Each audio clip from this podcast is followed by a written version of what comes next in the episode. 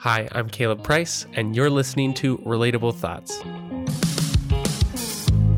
Being an adult is hard enough. What with all the decisions we gotta make major, job, partner, what we even wanna do with our lives.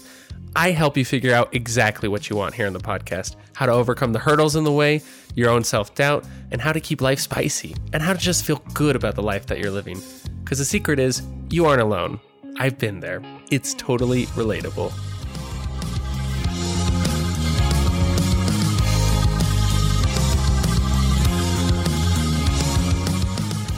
Hello, folks. Welcome back to another great episode of the podcast, Relatable Thoughts. How are we doing today? I hope good, but you know, I can only speak for myself, and I gotta say, I'm loving life right now. It's full, it feels good. I'm tired, but hey, that's that's just life for me. I'm loving it.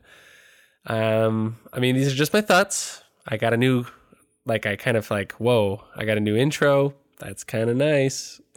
I like it a lot, but just me using my brain and thinking about it. And that's the beauty of our minds. Anyway, if you're new, welcome to the podcast. Make yourself at home. If you're old, no, not old. You look so young. What are you talking about? You're so beautiful. I mean, dang. Congratulate yourself. Be proud of how you're carrying yourself. You are working it. Just wanted to give you a little pep talk. But seriously, if you've been here before, thank you so much.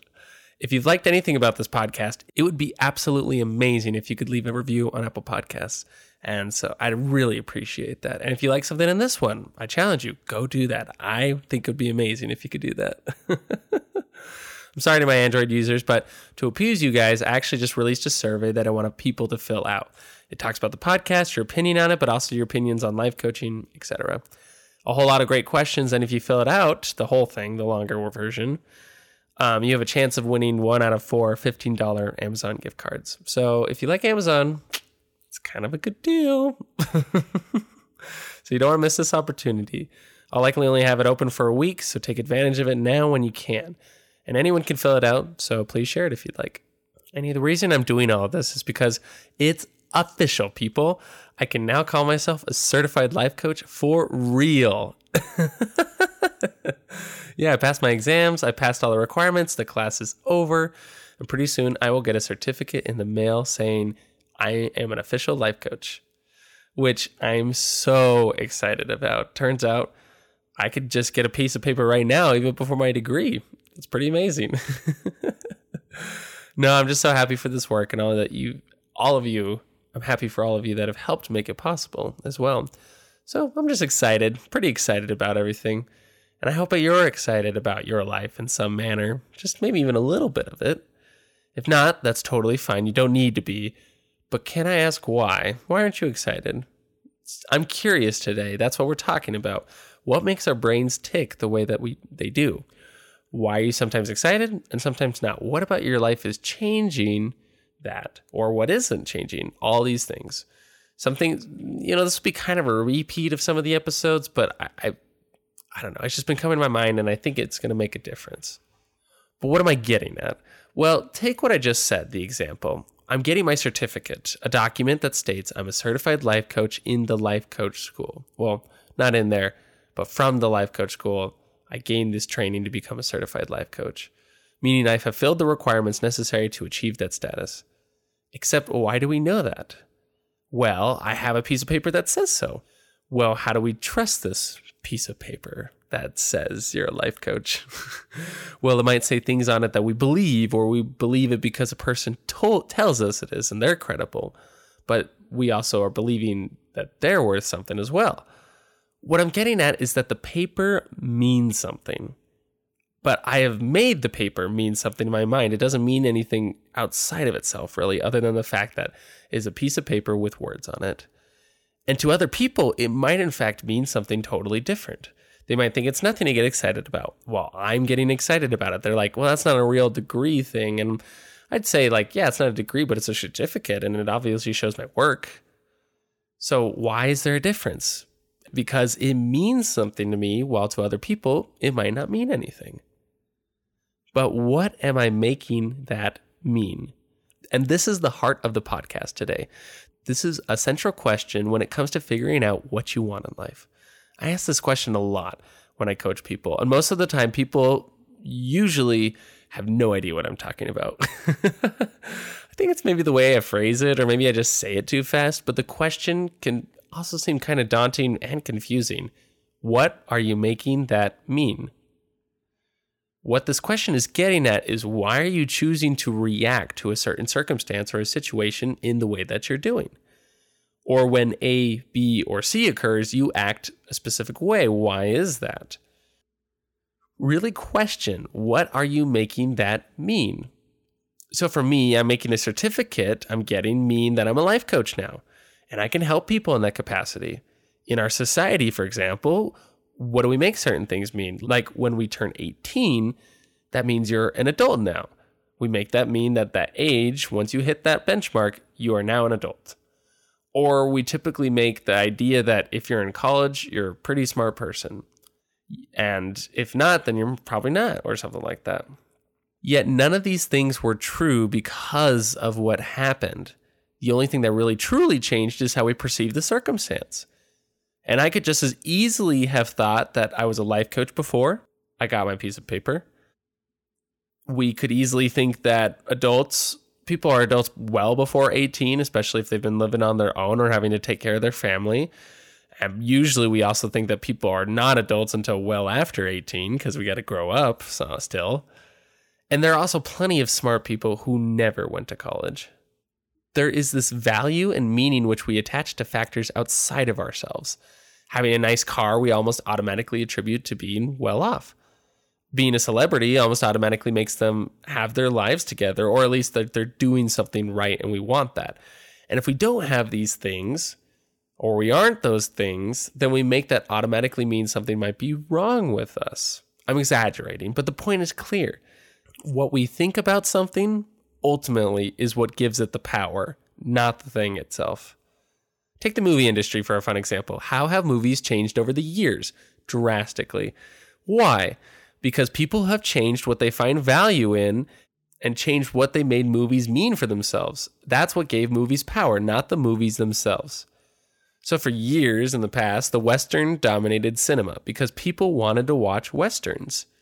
For today, it's the superhero movie, it's that kind of genre that people love because people automatically associate, oh, that's a superhero movie. I'm definitely going to see that without necessarily knowing the context of it. And and that's why like people they can just throw together something kind of crazy and something random that's never been done before because they can just say, "Hey, it's a superhero movie. Therefore, automatically you're to love it." Hollywood wants to capitalize on that. That's why they don't have to also put too much thought into the stories. They're starting to catch, you know, we're starting to catch on to the fact that we actually place value in a good story. But also, most people just want to watch stuff blow up and just see some action, see some cool things. I get it. It's a lot of fun. I'm a big fan of things blowing up myself. but what I'm getting at is that you have power, and it lies in the fact that you make everything around you mean something everything that happens to you, everything that someone says to you, everything you observe, literally everything, that is the power within you. And it's kind of crazy the effect that this has on the world you observe. Like this example. Let's say you're alone on a street at night and someone walks in front of you and pulls out a knife.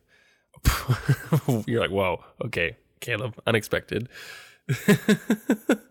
I know, but let's talk about it a little bit.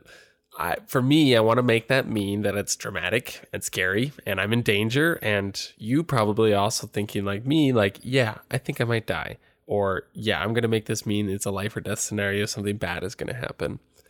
As a clarification, I'm not advocating for any of this to change, by the way. In my life, my sister once called while sort of in a dangerous situation. And my mom, being the life coach that she is, she said, you only say that you're to die because you think you're to die. And my sister was like, Yeah, I think I'm to die. to which my mom realized it might not have been the best timing to coach her on the idea, but it was more just funny. It's because it turned out well. In the moment, it's kind of serious. But obviously, it was true that she was creating the way that she perceived the event. But that doesn't make it mean that it's any less real. Everything we experience and feel is real. Everything we think. Therefore, the source of it being our thoughts m- makes it more real, not less. But the thing is, is that this guy on the street, going back to the example, hasn't done anything. He just pulled out a knife. And our mind immediately goes to that conclusion we're going to die. And a whole slew of other conclusions could come from it, possibly. He could have just been using the knife to cut an apple that's in his pocket or to protect you from someone behind you, or maybe he just really likes knives and doesn't use them on people. He just likes holding them. I don't know. I'm being ridiculous and I'm being facetious. The point I'm trying to make is that our brain jumps to conclusions. It sees something and it immediately jumps to an answer, a reasoning, and makes it mean, yep, that knife means it's going to hurt us. We must go. Which, again, yes, I think you probably should think that in that situation. But the brain didn't have to choose that it still did, though. Why is that? Well, one, the brain seeks to protect us. If we die, our brain dies. It's designed to keep ourselves safe and recognize points of danger. Therefore, it's predicting and constantly looking. It's making things mean something before they even happen. It's considering every what if and seeing which one has the most evidence. Yet it's only thoughts and beliefs that are supporting this. yes, it can draw on facts from the past, yet it can't predict the future based on that. Because the beautiful thing about the future is the future is always possible of being different. Consider this idea like a pair of glasses. I've used this metaphor before, but I really like it. When you put on a pair of glasses, your vision changes, it alters. When you put on, in fact, like a pair of ski goggles, the color of your perspective gets shifted. This affects our view. Imagine you wore ski goggles, though, for your entire life, not just when you were on the ski slopes. That's all you would ever know. You'd see the world in color like that permanently, and you would just assume that's the way the world looks. When in reality, you're the one responsible for the color because you have the ski goggles on. It's the exact same with our brain and our rose tinted glasses, or our skeptical goggles, or whatever bias that we're putting on ourselves. How we see the world affects how we act in it, though. Like I said, this is where things like bias and prejudice come from. The glasses we are wearing to see the world affect everything we do and even how we treat people, including ourselves. Unfortunately, all these terrible things that we see in the world, like racism, sexism, homophobia, body shaming, etc., I'll name all those things, comes from the idea that people have a set of glasses where a certain external trait defines them as being quote unquote less than. While it's natural for us humans to do this because that's what our brains do, we judge, we make these kinds of assumptions. That doesn't mean it's okay. I don't condone that. That's one thing that I'm definitely okay with saying that's what I make it mean and making it mean that it's got to change. How we see the world is what determines how we act in this world, not the circumstances.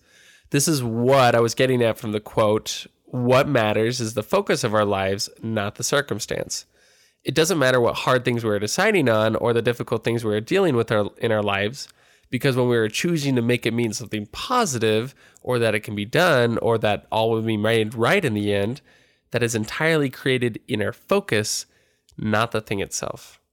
So why? Why all of this? The real kicker is this quote of myself i said earlier today by accident. When i was talking about whether i even needed new glasses or not i said i don't know. I see fine. But i added you don't know you're not seeing things until you see them. That blows my mind. You don't know what you need or want until you, in fact, see it. All of you are unconsciously making something outside of you mean something about yourself. And most likely, it's probably a little bit negative. That is why there are life coaches to help point out this kind of stuff in every in every single area of our life. Because no matter how silly we think it is, we need help recognizing these things. We can't know we need we can't know we're not seeing something or we're seeing something incorrectly without someone pointing it out to us, without being vulnerable and open to the idea. So think about your life for me. What do you believe about your life? What do you believe about the decisions you've made for your life, your career or major, or the people you spend your time with? Do you enjoy it? What do you want? What are you lacking? Etc think on it and instead of thinking something has got to change in one of these departments you know, whatever is bothering you right now, you think probably you want it to change. Instead, think about what are you making each of these things mean about you? Are you making that bad grade in a class mean you're a bad student and you should just give up? Are you making a bad date mean that you're unlovable when in fact you can't control what people decide for themselves? Are you making doubt in your faith mean that you're doing something wrong? Are you making your arguments with your friends mean that you're a bad person or that they are? Can you see it now for yourself? When you find yourself upset with how you're acting or discouraged in what's going on in your life, unsure of where to go or what to do, instead of beating ourselves up or wallowing, be curious. And I invite you to ask yourself, what are you making that mean? Okay, my friends, I love you, and I will see you next week.